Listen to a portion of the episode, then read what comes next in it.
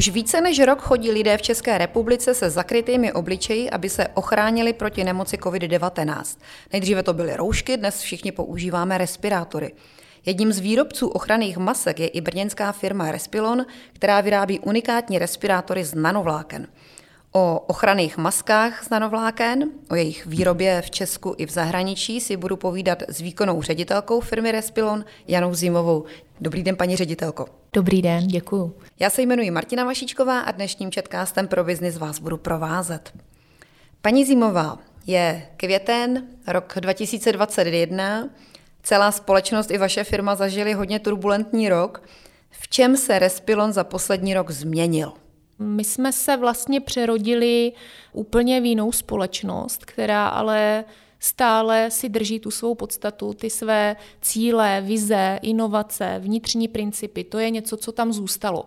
Ale to bylo to vevnitř, to, co vlastně nebylo tak eh, hmatatelně vidět. Nicméně doba koronavirová eh, nám pomohla obrovský vyrůst a to primárně z toho důvodu, že tady byla ta potřeba. Eh, potřeba očekávání lidí a na naší straně zodpovědnost za to, abychom byli schopni tu potřebu a ta očekávání co nejlépe a nej nejrychleji uspokojit. Eh, my, když jsme v roce 2013 vlastně vstupovali na trh, tak eh, z logiky věci jsme si vybrali ten trh, který Ehm, tu poptávku měl nejvyšší, to znamená Ázie. A my díky bohu v České republice nemáme tak špatný vzduch, aby jsme byli nuceni třeba jako v Ázii eh, chodit ven eh, a chránit s ochranou dýchacího ústrojí a chránit se tak před smogem, výfukovými splodinami.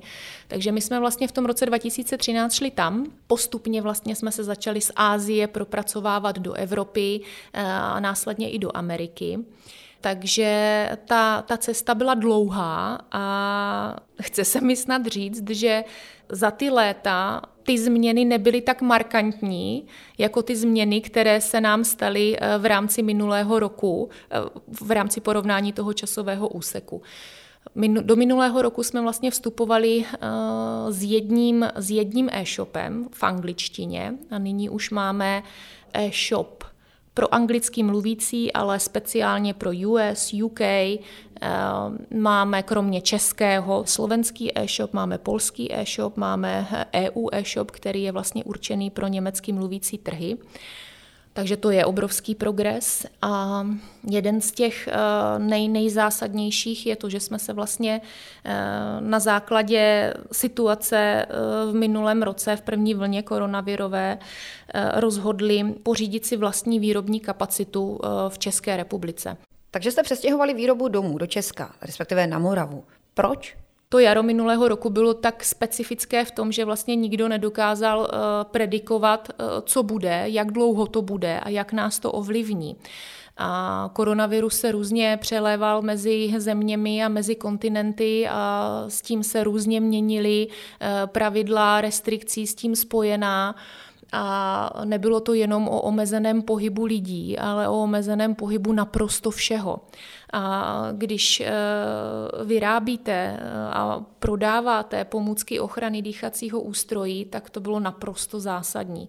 Takže jediná možnost byla vlastně zrealizovat eh, tu výrobní kapacitu, jak se říká, pod vlastní střechou, kde to všechno držíte pevně za otěže a víte, jak se tam situace má nebo nemá.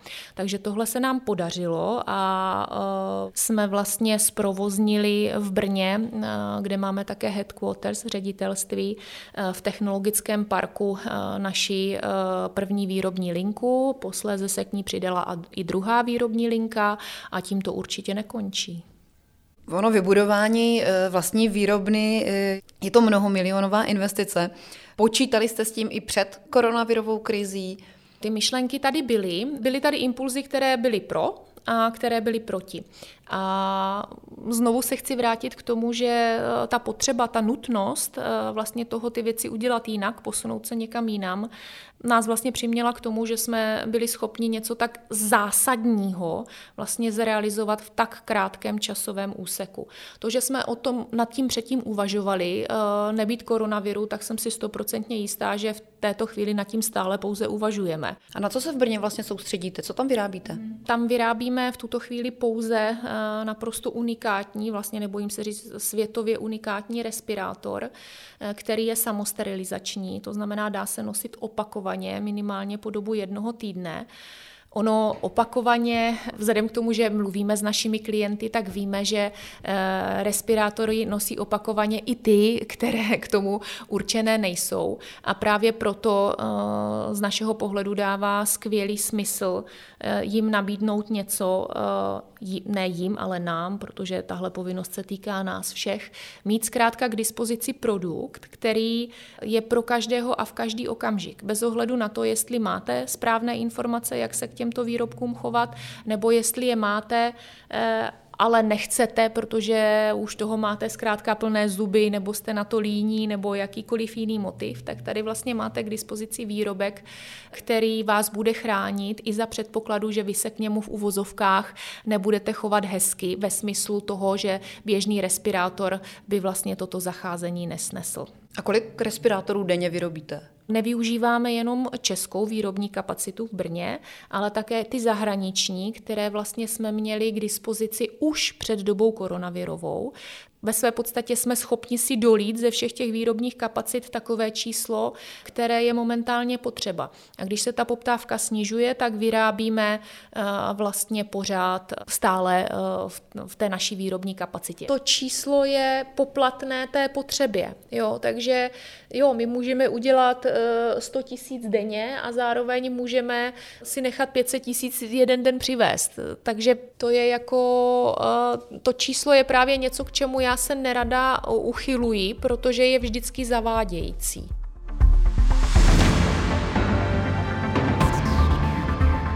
Česká republika je poměrně malý trh. Eh, vy jste se rozhodli s nanovlákny prorazit i v zahraničí. Jaký je tam přístup k, k biznesu? Jaký jsou tam uh, zákazníci nebo partneři? Podnikáte v Americe, v Asii, v Evropě? Jaké jsou tam rozdíly?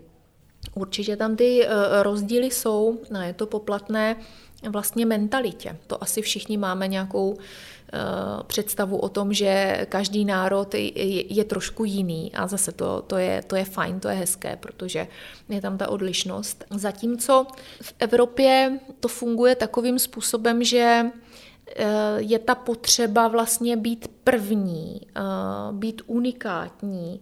Eh, ty inovace je něco, na co vlastně naši distributoři a naši klienti slyší. Tak ku příkladu v Ázii, tam to funguje takovým způsobem, že když nabízíte nějaký výrobek do distribučního kanálu, tak se vás prvně bude ptát, a kdo to prodává. A když mu řeknete, že nikdo, tak on řekne, že to nechce. On to bude prodávat až v okamžiku, kdy to bude prodávat 100 dalších. Takže tady vidíte, že to je úplně jinak jako postavené. My chceme být první, v Evropě chceme být první, ideální, exkluzivní a unikátní, ale oni, když do něčeho takového vůbec nepůjdou. Ba naopak, Oni do toho půjdou, až když to bude masovka. Takže to je třeba rozdíl. Jinak Amerika je taková hodně založená na, na customer care, na, na servisu. Je jedno, kolik ten výrobek stojí, ale je podstatné, že ho máte zítra, že ten přístup k tomu klientovi, ten, ten, ta podpora klientská, je tam vlastně naprosto dokonalá, že ten klient se cítí maximálně opečovaný, všechno má rychle a v té nejvyšší kvalitě a když něco potřebuje, má okamžitou odezvu. Ten evropský trh je takový jako fragmentovaný a je, je daný vlastně zase těmi, těmi mentalitami, třeba francouzi ty hodně útočí na chuťové smysly. V Itálii je to hodně pohledový, design, jo? zatímco Němec ten si to v uvozovkách potřebuje ošahat. Angličan eh, potřebuje zase ladit vlastně vlastně na, eh, na ten sluchový smysl. Jo? Takže eh, je to, je to barevné a rozhodně ty rozdíly tam jsou a je potřeba vždycky vlastně mluvit eh, v jazyce příjemce. A tím teďka nemyslím jazyk, ale myslím i ten koktejlek té mentality, který se vždycky odráží vlastně od těch potřeb a od toho očekávání a od té nálady, od tom, v tom, ten kontext toho trhu.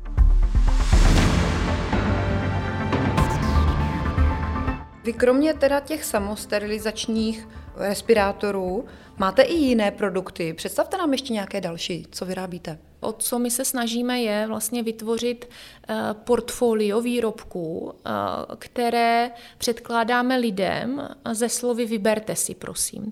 Protože každý ten výrobek eh, má trošku jiný benefit, nehledě na to, že vlastně hm, vy, klient, já, do toho vstupujeme s tou svou potřebou a se svým očekáváním. To znamená, co je dobré pro vás e, a nemusí být dobré pro mě. Co vám připadá jako benefit, nemusí být benefitem pro mě. A ta česká mentalita je taková, že naše zdravotnictví vždycky bylo zdarma a bylo na poměrně vysoké úrovni. A najednou se vlastně lidé dostávají do situace, že by si měli za něco zaplatit. A paradoxně díky, díky tomu habitu, který tam je, že to vždycky bylo nula nebo minimum, vlastně se pozastavují nad tím, proč by měli uh, platit a proč by měli platit takové částky. Uh, použil jsem slovo paradoxně, protože na druhou stranu víme, že nemají problém si koupit dražší kávu nebo dražší pivo nebo dražší auto nebo dražší dovolenou, jak kdyby si vlastně neuvědomovali, že to zdraví, svoje zdraví mají jenom jedno. Uh, a tady se mi chce říct, že je důležité, aby jsme si každý uvědomil, že za svoje zdraví zodpovídáme my sami. Ne výrobce, ne prodejce. To znamená, na začátku toho rozhodovacího procesu eh, by si klient měl uvědomit, co vlastně potřebuje a co od toho očekává. A to znamená, před čím se potřebuju chránit. Jo, teď je to jasný, je to, je, to, je to virus, je to koronavirus, ale může to být třeba prach, nebo smog, nebo pil, protože jsem alergik. A už v tom šaháte vlastně eh, po jiném výrobku. A potom by se sám sebe měl zeptat, v jakém se nachází zdravotním stavu. To je zase věc, o kterou my neznáme, nevíme, nemůžeme ji posoudit. To znamená, jsem astmatik, mám sníženou kapacitu plic z důvodu nějaké nemoci, mám sníženou imunitu a zase to mě předurčuje k nějaké volbě. Další otázka, určitě důležitá, je, v jakém prostředí se budu vyskytovat, když budu mít na sobě tu ochranu dýchacího ústrojí. Bude to prostředí, které vyhodnocují jako rizikové, nebo je to prostředí, které vyhodnocují jako méně rizikové? Pro váš příklad, eh, když budete vědět, že budete sedět v uzavřené místnosti s někým, kdo je nemocný, tak vaše chování bude jiné, než když to nebudete vědět, nebo když tam prostě nik, nikdo uh, rizikový vlastně nebude. Uh, a nebo mm, příklad uh, méně rizikového prostředí, jdu po ulici uh, ze psem na procházku. A to jsou všechno faktory, které vlastně mě vedou k tomu, jaký ten respirátor nebo ústenku eh, nebo nákrčník eh, vlastně si pořídím. To znamená, na začátku by mělo být to studium toho, co ten který výrobek nabízí a podle toho, ano, odpovídá to té mé potřebě, tomu mému očekávání, vybírám nebo nevybírám. To, o co my se snažíme, je mít skutečně to portfolio tak nadupané, aby každý si v něm našel něco.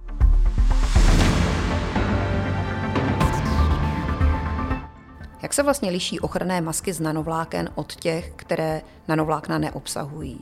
U ochrany, kde není nanovlákená membrána, tak tam funguje ten princip toho záchytu na bázi elektrostatického záchytu. Ten materiál, velice to zjednodušuju, ten materiál je e, vlastně nabit, kdy ty jonty se vlastně přitáhnou a vytváří takhle membránu. Ovšem, co se stane, když ta elektrostatika navlhne? No ona se vybije, pustí se. A tím pádem, když váš dech je vlhký a logicky po čtvrt hodině 30 minutách vlastně dojde k navlhnutí toho respirátoru, tak on se vybíjí a vy byste ho vlastně měla sundat, nechat proschnout, aby se vlastně znovu ten elektrostatický náboj dostavil a znovu ho vlastně nasadit a používat, přičemž ta filtrační účinnost klesá. Ona už po tom proschnutí nikdy vlastně nedosáhne na tu úroveň, jak, jak byla předtím. To je klíčové. Zatímco u té nanovlákené membrány funguje na bázi mechanického záchytu. To nanovlákno je totálně titěrná věc, kterou vlastně nevidíte, tak si představte, že z něčeho tak neuvěřitelně drobného vlastně vytvoříte naprosto dokonale hustou síť, kterou vlastně nemá šanci díky tomu projít nic, kromě molekuly vzduchu. Jo, s trochou nadsázky. Takže díky tomu, že to funguje vlastně na bázi té mechaniky, tak ať to navlhčíte, tak ono to funguje pořád stejně, ten efekt se tam vlastně nezmění. Takže tohle si myslím, že je uh, obrovsky důležitá věc, kterou by si uh, lidé měli uvědomit a proto preferovat vlastně výrobky, které v sobě uh, to nanovlákno mají. Ono, normy, které vlastně spravují to dýchací ústrojí, byly formovány a definovány některé 30, některé až 40 let zpátky, vlastně v době, kdy to hromadné uchopení nanovlákené výroby ještě neexistovalo. Ten pokrok eh, šel mnohem rychleji než ty normy. To, to je normální, to se, to se děje napříč eh, celým spektrem. A v tuto chvíli je opravdu velice nutné, aby vlastně tyto staré nepoplatné normy byly zaktualizovány do té poplatné eh, formy, protože já mám na to takovou oblíbenou metaforu. Jo. To je, jak eh, kdybyste měla doma naprosto vytůněnou novou kuchyň, která v sobě má úplně ty poslední spotřebiče, ale přesto byste chodila oběd vařit před dům na ohniště. Jo? My tady máme tu technologii, o které víme, že funguje a že to lidé chtějí, protože nejenom funguje, ale přináší ty uživat, i ten uživatelský benefit toho, že se v tom vlastně dá být ale zároveň normy vlastně s tím neumí pracovat. Pracují pouze s tím, kde ta nanovlákená membrána není. Takže vlastně koronavirus pomáhá narovnávat tady to legislativní prostředí, které není nijak vyřešené v České republice. V podstatě se na to takhle můžeme dívat, ano. A určitě by tady byli lidé, kteří by odpověděli na, na, na tento váš dotaz jinak, ale já jsem člověk, který se dívá na věci optimisticky a ze všeho si vlastně beru to pozitivní. Takže já to vidím takhle. Ta cesta bude ještě dlouhá, o tom žádná, ale minimálně už započala a to je přece strašně důležitý. Kromě ochranných masek z nanovláken vyrábíte například i nákrčníky z nanovláken, ale třeba i sítě do oken z nanovláken. Co jsou ty sítě zač?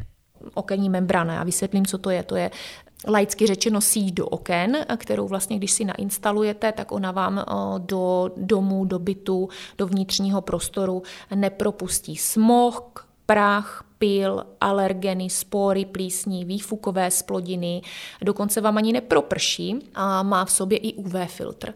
Takže e, obrovsky pomocná věc třeba pro alergiky nebo pro lidi, kteří e, bydlí v centru špinavého města nebo ty, kteří bydlí na vesnici, protože stále se na vesnici v zimě topí uhlím a ten pachový věm je šílený. Takže my jsme rádi, že u té generace 5, kterou nyní máme k dispozici, jsme vlastně zajistili i to, že pohlcuje pohlcuje, velice laicky řečeno, v uvozovkách, eh, pohlcuje pachy. To znamená, že když máte sousedy kuřáky, eh, sami jste nekuřáci, tak máte problém třeba v létě větrat, protože vám to všechno najde do bytu, ale tahle síť skutečně eh, zajistí i vlastně eliminaci toho odoru. A uplatňujete tohle všechno, co jste teďka řekla, pro sítě do oken i na, na ty respirátory. Kromě toho, že teda mají nanovrstvu, tak oni mývají i jinou, že jo, ještě další brány, další vrstvy. Vaše masky uh, jsou typické tím, že mají tu tělovou barvu. Uh, co tam ještě dalšího je? Respilon uh, není respirátor. Jo, ta dnešní doba přináší téma ochrany dýchacího ústrojí, to je jasné. E, nicméně e, společným jmenovatelem našich produktů je právě nanovlákno, e, které laicky řečeno cpeme kam se dá, protože má, já říkám, že to je kouzelná věc, ono vždycky přinese úžasný benefit uživateli. To znamená nejenom v rámci produktu ochrany dýchacího ústrojí, ale zmiňovala jsem i sítě do oken, máme filtry na vodu, filtry do klimatizace, prací, do tiskáren, membrány do bod, do oblečení, eh, síť na kočárek, kosmetické beauty masky.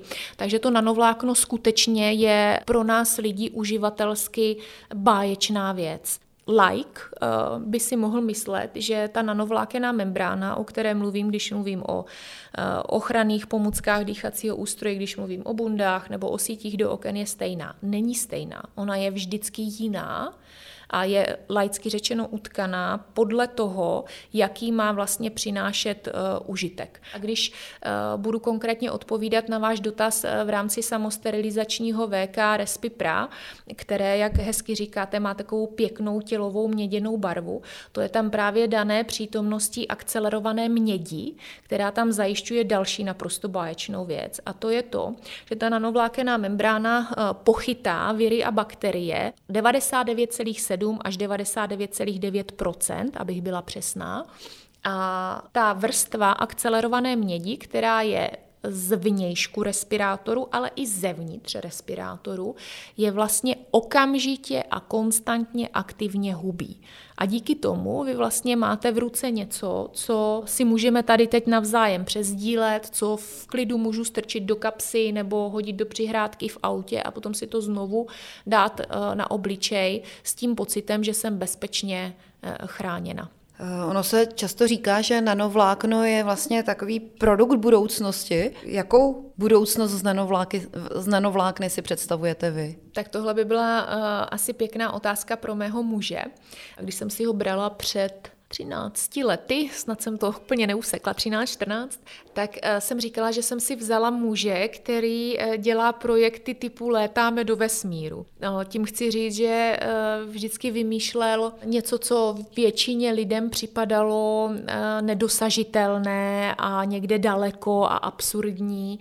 On je vlastně vizionářem Respilonu a neustále to posouvá někam dál a utíká nám, ale my ho necháme utít, utéct, protože vlastně potřebujeme, aby přesně takhle byl nespoutaný. Pokusím se jeho ústy říct, že si myslím, že ta představa je taková, že kdysi, když se začalo s papírem, tak eh, papír byl vlastně eh, něco, co bylo velice, velice drahá komodita a nebyla pro každého. A v dnešní době vidíte, že eh, papír je všude a ve všem, až se ba naopak jsme se dostali do toho opačného extrému, že se snažíme se zase vrátit o pár kroků zpátky. A myslím si, že manželova vize v rámci nanovláken je taková, že by si představoval, aby nanovlákna byla pro každého. Spousta věcí vlastně je ještě neodhalená. Je to také hodně dané tím, že to nanovlákno jako takové je naprosto titěrná záležitost. Já kdybych srovnala svůj vlas a nanovlákno, tak je to, jak kdybych dala vedle sebe země kouli a tenisový míček. A je to opravdu reálný příměr. Vy vlastně, my nemůžeme pouhým okem nanovlákno vidět, ani, ani obyčejným mikroskopem. Musíme mít na to speciální elektronový mikroskop. Takže díky tomu tomu, že je vlastně takhle titěrné, tak jsme strašně dlouho ho neuměli s ním pracovat. Neuměli jsme ho laicky řečeno uchopit, vzít a něco z něj vytvořit. Jo, ta historie těch nanovláken je, je tisíce let stará, ale nebylo to o tom, že by vlastně tu hromadnou výrobu někdo uměl uchopit. A to moc lidí neví, nebo myslím si, že ta doba koronavirová už to hodně změnila, ale to hromadné uchopení vlastně nanovlákna je vlastní nám Čechům. To se stalo tady v Liberci, pan profesor Jirsák, eh, který vymyslel elektrospinning a vlastně díky tomu jsme mohli začít aplikovat ty technologie a vytvářet něco tak úžasného, o čem už jsme se tady bavili. Takže ta budoucnost je široká, my se soustředíme, když to řeknu, eh, my se soustředíme na ten vesmír a taky se soustředíme na ekologii, ale víc k tomu nechci prozrazovat, protože jsou to, ta doba je momentálně konkurenčně hodně citlivá. Když už jste teda zmínila uh, vašeho manžela, vy jste společně zakládali Respilon, nebo jak to bylo na začátku? Kdo přišel s myšlenkou, jak jste se dali dohromady, jak vznikla firma? To bylo takzvaně uh, manželovo uh, baby. Uh, Eh, který vlastně s nanovláknem vnímal tam tu příležitost, kterou jsem vlastně teďka popsala. Řekla bych, že ho fascinovaly ty možnosti, ty, ty inovace, ta technologie, která vlastně zatím vším je takže s tím koketoval někdy už v roce 2009, eh, nicméně zhmotnil to až vlastně založením firmy v roce 2013. A já jsem oficiálně, protože neoficiálně samozřejmě v manželství eh, víte, jak to funguje, takže jsem oficiálně do eh, firmy vstoupila v roce 2015 a eh, k tomu obchodnímu duchu jsem tam přidala, řekněme, nebo akcentovala něco, co tam bylo, ale manžel primárně pracoval v té obchodní lince něco, co má hlubší, větší přesah a jsou to právě ty nadační pomocné aktivity a edukační. To je, to je naprostý základ vlastně toho všeho.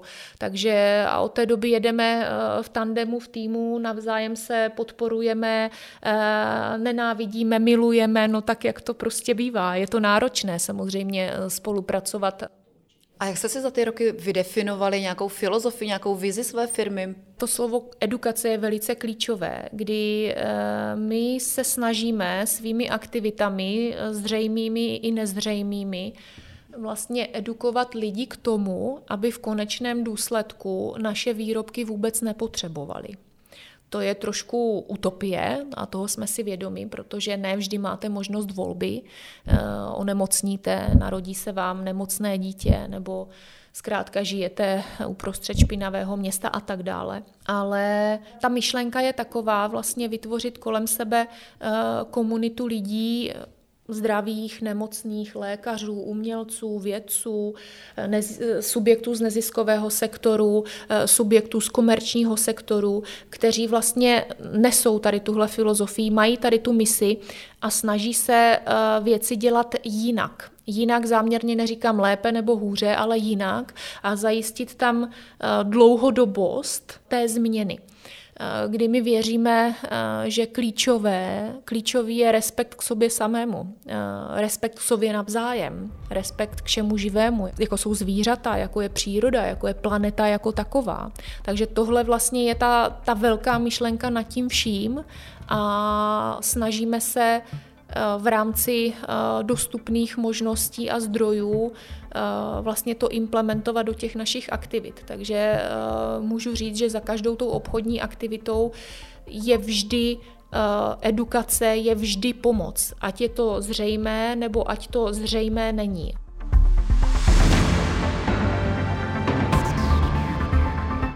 Vy máte desetiletého syna, bavíte se o těchto hodnotách i s ním a vůbec o firmě? Syna zapojujeme hodně. Stává se, že třeba synovi předkládáme novou krabičku a říkáme, tak jak se ti to líbí. A musím říct, že mnohokrát přijde s něčím, co my tam prostě nevidíme. A jak ta dětská duše je opravdu čistá a ta, ta mysl otevřená, že eh, on je náš eh, v uvozovkách parťák. Je to plnohodnotný partner samozřejmě do té míry, eh, aby to bylo mentálně pro něj únosné, ale eh, rozhodně ho do toho vtahujeme, což tady to, co jsem teď popisovala, vnímám pozitivně, ale zároveň je do toho vtažen eh, i pasivně, kdy zkrátka my do večera sedíme u počítače a sklouzáváme k diskuzím o práci a slyšíme a už nebavte se o práci. Jo, takže jako všechno má to dvě strany. No, ta mince má vždycky dvě strany a manžel říká, že někdy i mnohem víc a je to pravda. Vy už se tady eh, zmínila edukaci. Eh, věnujete se edukacím na školách, v nemocnicích. Eh, na jaká témata se zaměřujete a, a co třeba se nejvíc musí opakovat? Co, co učíte? No, já bych zase začala tím, že to je ta otázka potřeby. Jaká je, jaká je tam potřeba? Jo? To my nepřijíždíme nečekání, nezvání, ale vždycky jako v reakci na potřebu toho, toho segmentu nebo toho daného místa. Jezdili jsme do škol eh, nebo jsme jezdili do nemocnic, eh, kde jsme edukovali pacienty, rodiče v případě toho, že to byli dětští pacienti, a lékařský personál o tom, že není optimální uh, chirurgickou roušku, která uh, slouží k jednorázovému použití, uh, nosit týden ve stylu na puse na bradě, na puse na bradě nebo omotanou kolem zápěstí. Tyhle aktivity byly primárně poplatné před dobou koronavirovou a další věci, které vlastně díky bohu už teď z té pomyslné pandořiné skřínky ten koronavirus vlastně vytáhl a ukázal té společnosti, jak to je, že chirurgická rouška chrání jenom jedním směrem, že funguje prvních 15 minut, než navlhne.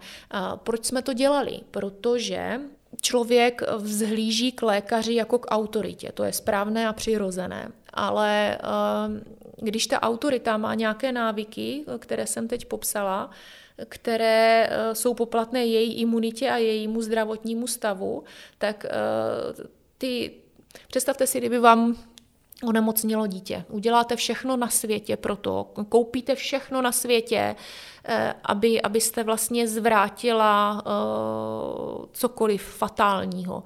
A, a přesto vlastně dáváte tomu dítěti roušku, která ho chrání jenom jedním směrem, která eh, po 15 minutách přestane fungovat a kterou desetkrát strčíte do kapsy nebo ho necháte, aby si to dalo na bradu, protože si myslíte, že to je správné, protože to takhle vidíte u všech těch lékařů, ale to správné není. A když, eh, a to je přesně ta edukace, to je to gro, ta podstata. Ono kolem roušek koluje spousta eh, mýtů a dezinformací. Předpokládám, že to je vlastně náplní vaší práce, je tady bořit a napravovat. Jsou ještě nějaké jako mýty, které hodně kolují mezi lidmi, nebo které, které, s kterými se setkáváte? No vy jste mě teď dobře nahrála, protože rouška vlastně neznamená pomůcku ochrany dýchacího ústrojí. Chirurgická rouška je něco, když jdete na operaci, čím vás vlastně operatér překryje tu část těla, kterou e, neoperuje, sterilní rouška. A správné názvosloví e, pomůcek ochrany dýchacího ústrojí je ústenka, respirátor a teď nově máme i e, komunitní roušku. A my jsme se vlastně ze začátku e, na, v rámci první vlny e, k tomu hodně vyjadřovali a uváděli na pravou míru, že rouška není rouška, ale je krásné, jak vlastně koronavirus přeskládal a změnil eh, i tady tohle, protože dnes už máme rouškovné a vlastně slovo, které původně znamenalo mm, úplně něco jiného, je nyní ten výraz přiřazen něčemu jinému a společnost to akceptovala. Takže.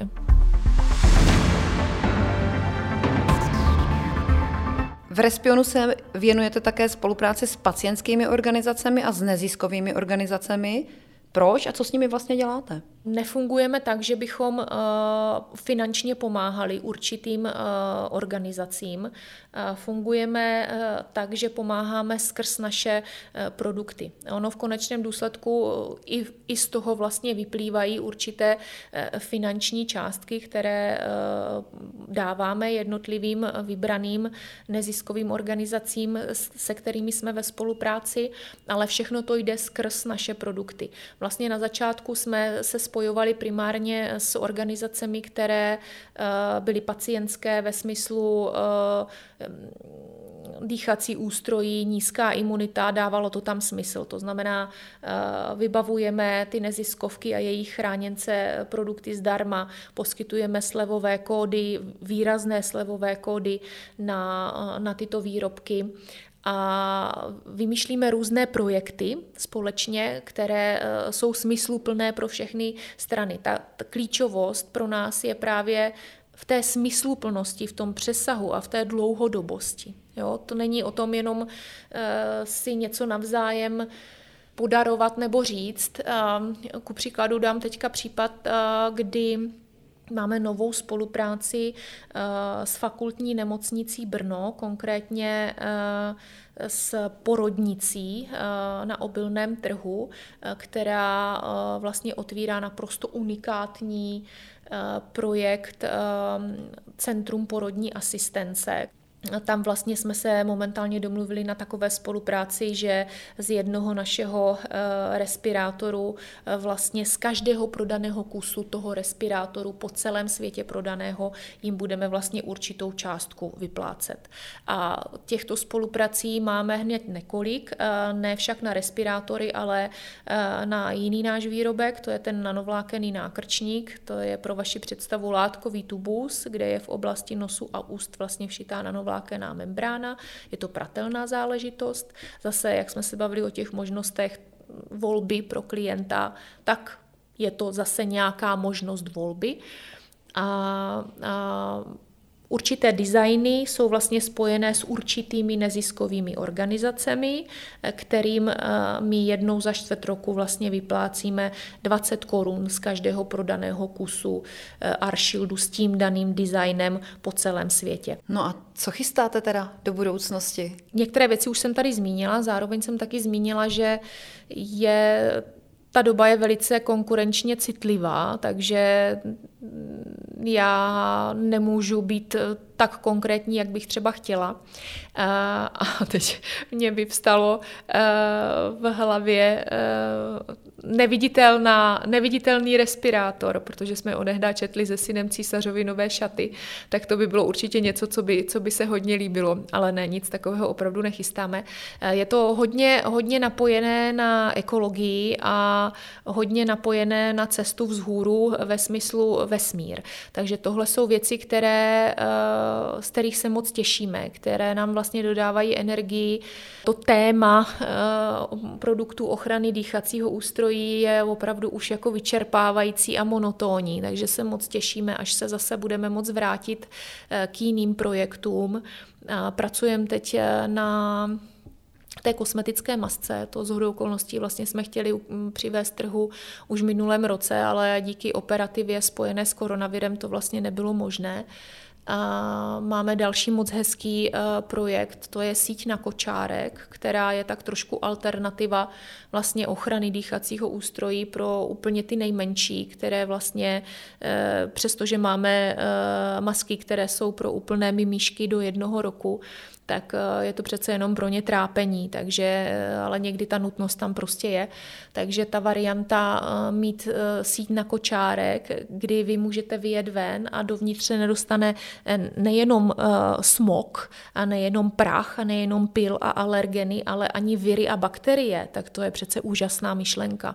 A není to jenom po platné době koronavirové, ale vemte si, že prostě maminka cestuje v MHD s novorozenětem nebo potřebuje si zajít do lékárny nebo k lékaři, kde jsou ty eh, eh, riziková místa, anebo zkrátka eh, přesně jde na procházku ven, ale on je tam smog, nebo jede ve městě a je je, oni jsou tam výfukové splodiny. Takže tohle jsou věci, na kterých teď paralelně pracujeme a rádi bychom je vlastně v brzké, v brzké době představili. Jako ta naše filozofie je taková, že říkáme minimálně jeden nanovlákený produkt za rok. To byla výkonná ředitelka firmy Respilon Jana Zimová. Děkuji za rozhovor. I já vám děkuji, mějte se hezky.